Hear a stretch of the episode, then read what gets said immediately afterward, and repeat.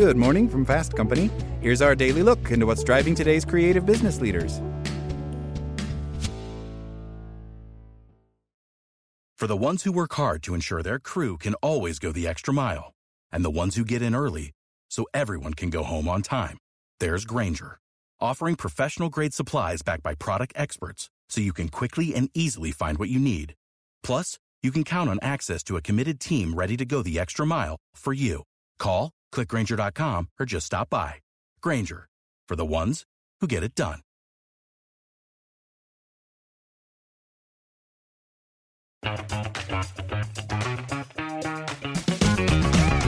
Hey there, I'm Dylan Lewis, one of the hosts of Motley Fool Money. Each weekday on Motley Fool Money, we talk through the business news you need to know and the stories moving stocks on Wall Street. On weekends, we dive into the industries shaping tomorrow and host the experts, authors, and executives that understand them. Tune in for insights, a long term perspective on investing, and of course, stock ideas. Plenty of them. To quote a listener, it pays to listen. Check us out and subscribe wherever you listen to podcasts. Good morning from Fast Company. Here's our daily look into what's driving today's creative business leaders.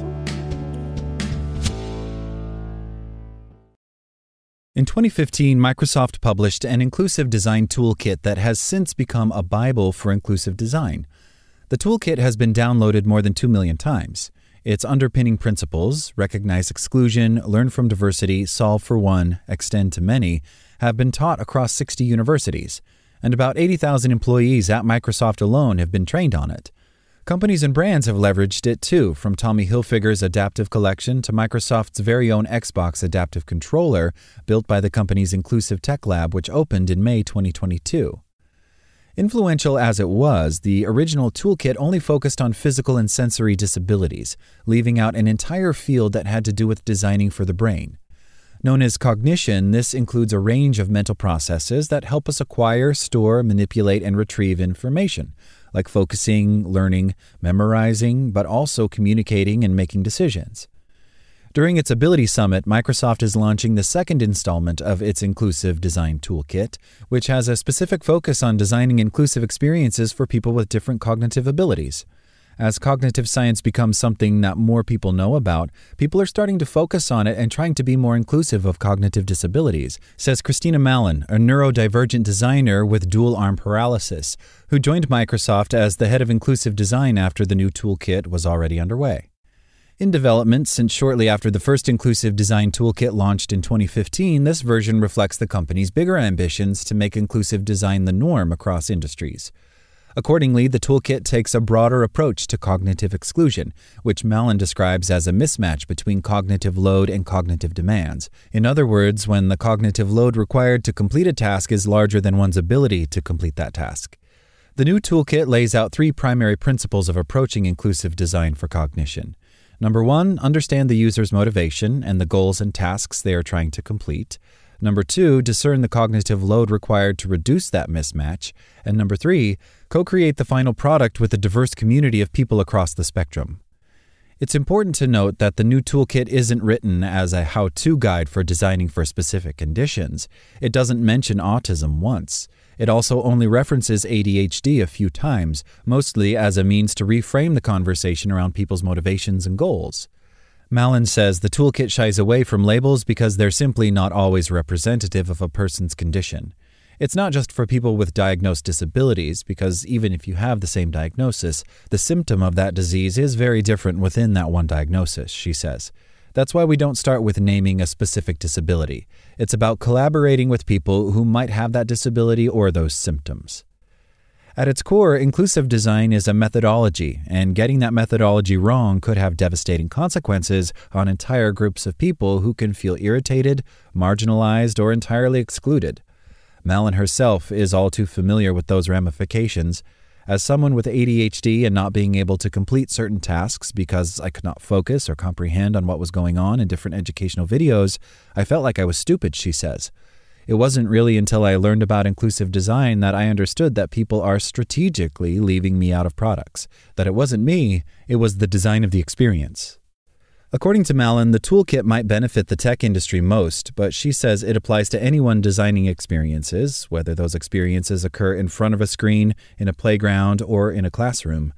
That's why the guidebook doesn't include specific industries, but instead focuses on broad scenarios, like the way people learn when cooking a new dish. Options include trial and error, following a self guided recipe, or taking a class, or how they make decisions when planning a trip. Some only need the price information, then play it by ear, while others favor a detailed itinerary from the start. To build the toolkit, the team worked with hundreds of leading psychologists and cognition experts, then laid out the three principles. They put those principles to the test with their own products, including Focus Sessions, which launched in Microsoft 11 and lets you customize your workflow by setting timers, blocking off parts of your calendar, or turning off notifications to help you focus better. The toolkit caters to various types of learning styles as well, and includes case studies for people who learn by example, a structured worksheet that lets people reflect on a ready made template, and a recruitment guidebook to help teams bring in the right people to ensure the final product is designed inclusively.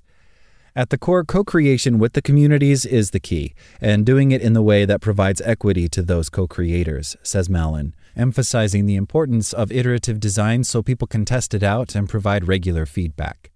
Some of these concepts are hard for people to understand, she says, but when you put it in a physical product or experience, then people can provide feedback and ideate. This toolkit is just the next step in Microsoft's larger plan to create inclusive design resources. Mallon is interested in expanding her research around cognition to explore the ways that mood or environment can change cognition. For now, there's plenty of work to be done on this version of the toolkit. There's definitely going to be additional versions of this, she says, adding that she and her team are asking for the people who use it to provide feedback. Mallon's own email is included in the document.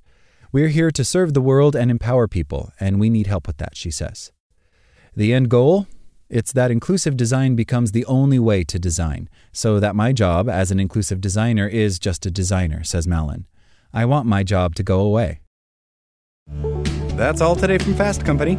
Talk to you tomorrow.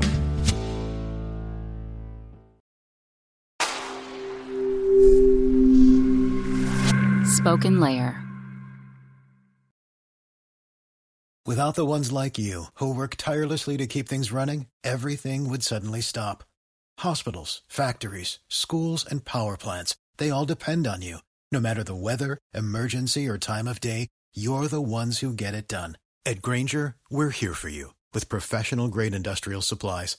Count on real time product availability and fast delivery. Call clickgrainger.com or just stop by. Grainger for the ones who get it done.